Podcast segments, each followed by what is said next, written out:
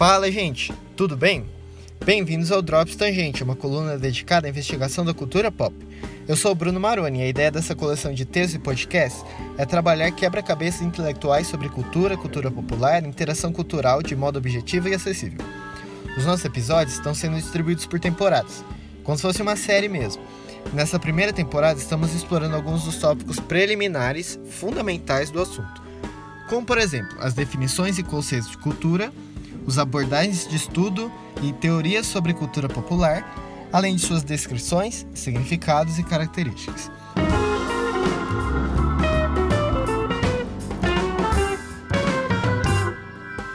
Nós cremos que a descrição das abordagens e temas estudados sobre a cultura popular nos auxilia no plano de sermos discípulos de Cristo que compreendem o Evangelho e o articulam fielmente no mundo em que vivem, ou que vivemos especialmente no universo pop.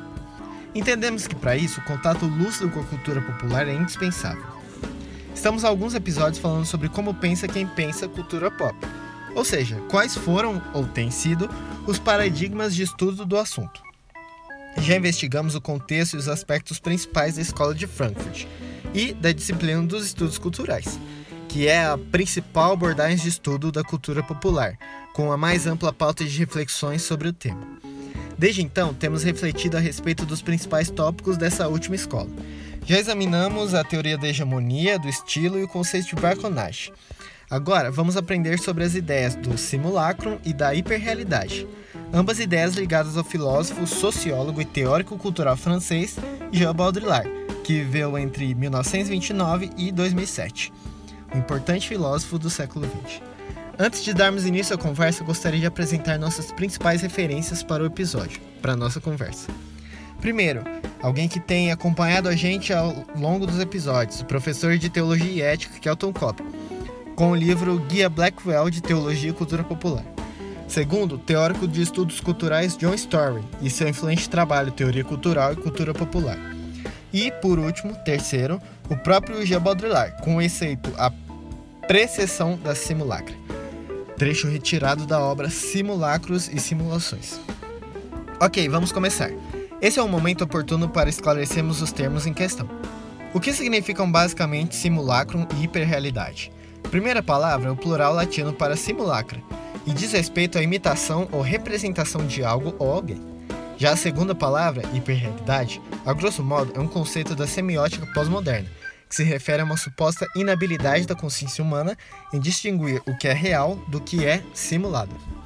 Agora, a partir de onde e como esses termos foram introduzidos no estudo da cultura popular? Para entendermos isso, precisamos conhecer um pouquinho melhor Jean Baudrillard. Baudrillard foi um proeminente pensador francês do século XX, bastante influente na filosofia pós-moderna. Suas notáveis e por vezes polêmicas ideias enfatizavam os efeitos da comunicação mediática e dos avanços tecnológicos sobre a sociedade, principalmente no processo de construção da realidade virtual. Suas perspectivas contrastavam bastante com a visão de uma verdade absoluta, que era predominante até a modernidade. Além disso, também discursos eram feitos a partir dele a respeito dos impactos dominativos dos sistemas semióticos, ou seja, o uso de símbolos para o exercício de poder penso que pensadores como Baudrillard e outros como Jacques Derrida, Jean-François Lyotard e Michel Foucault talvez causem suspeita em leitores cristãos, já que se tornou comum, particularmente no meio evangélico, a resistência aos, entre aspas, valores da pós-modernidade. Mas para uma abordagem sensata a partir de uma cosmovisão cristã, que é o que estamos tentando desenvolver aqui, devemos considerar que em todo o sistema filosófico existem limitações e contribuições que podem ou deflagrar uma noção reducionista da realidade ou nos ajudar também a perceber aspectos do mundo que talvez deixemos passar por nosso olhar. O filósofo francês notou que a sociedade ocidental havia deixado de se basear na produção de coisas para então pautar-se pela produção de informações, de coisas a informações. Então, para ele, a pós-modernidade mais que uma cultura de signos, tornou-se a cultura do simulacro, formada por múltiplas cópias sem referência original. Ele explica isso a partir da ilustração de um mapa e o território que esse mapa representa. Nesse caso, o detalhado retrato do mapa sobrepõe a realidade do espaço a que ele se refere. Baudrillard diz: a simulação não é mais sobre aquele território, um ser referencial, uma substância. É a geração de modelos do real sem a realidade original, uma hiperrealidade. Em outras palavras, outros termos, para Baudrillard, a pós-modernidade trouxe consigo enfraquecer da ideia de que as imagens, a linguagem e os signos se referem diretamente à realidade, como se fosse um espelho refletindo algo ou alguém. Em vez disso, a relação imagem-palavra com realidade foi rompida. Imagens e palavras apenas refletem outras imagens e palavras. O autor apresentou a progressão pela qual essa ruptura ocorre, ou, como ele próprio descreveu, abre aspas, as fases sucessivas da imagem, fecha aspas. Para ele, as etapas são estas. Primeiro, uma imagem é um reflexo de uma realidade básica. Segundo, uma imagem mascara ou perverte essa realidade. Terceiro, uma imagem mascara a ausência de uma realidade básica. E, por último, essa imagem descarta qualquer interação com a realidade, ou seja, simulação pura. Sobre as fases, Baudrillard explica, abre aspas, no primeiro caso, a imagem tem boa aparição, a representação é de ordem sacramental. No segundo caso, tem má aparição, traz malefícios. No terceiro caso, ela funciona como aparência, como um feitiço.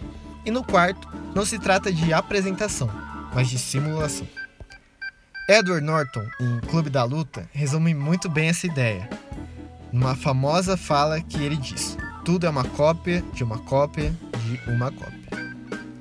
No vácuo da simulação, nas cópias das cópias, da reprodução sem referências e da escassez do original, a medida do real torna-se o hiperreal, que aparece como uma consequência do simulacro de uma sociedade com mãos vazias de realidade. A hiperrealidade, segundo Kelton Cobb, consiste na ascensão de nossas imagens ao degrau da perfeição, que resulta em imagens fabricadas que são mais reais que a própria realidade. Como disse Chu, de um jeito certeiro, somos atraídos e capturados pelo que é, abre aspas, even better than the real thing, fecha aspas. Isso é muito presente no universo da cultura pop. Afinal, conforme John Story nota, abre aspas, um filme é construído da edição que reúne tomadas capturadas em diferentes sequências e momentos. Da mesma forma, a gravação de uma música se constrói pela edição de sons captados em distintas sequências e diferentes instantes. Fecha aspas. Kobe observa que a história de Hollywood apresenta um, um progresso no desenvolvimento da hiperrealidade na cultura popular. Os primeiros filmes, segundo ele, traziam histórias de eventos pessoais, eventos e pessoas reais. Por exemplo, O Nascimento de uma Nação, um clássico de 1915. Posteriormente, os longas passaram a se basear em personagens da literatura, seja do folclore e até histórias em quadrinhos, como Robin Hood, Branca de Neve e Superman. Mais tarde, a tendência foi pautar os filmes em torno de personagens sem ponto de origem histórico ou literário, mas simulá-los, mesclando múltiplas referências, típico da obra de Spielberg nos anos 80. Então Cobb conclui que ganharam espaço os filmes inspirados em outros filmes, e até videogames, como Lara Croft, Tomb Raider e Resident Evil.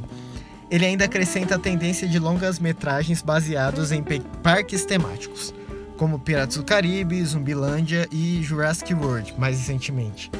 A hiperrealidade é pulsante nos parques temáticos, museus, resorts e pontos turísticos de modo geral também.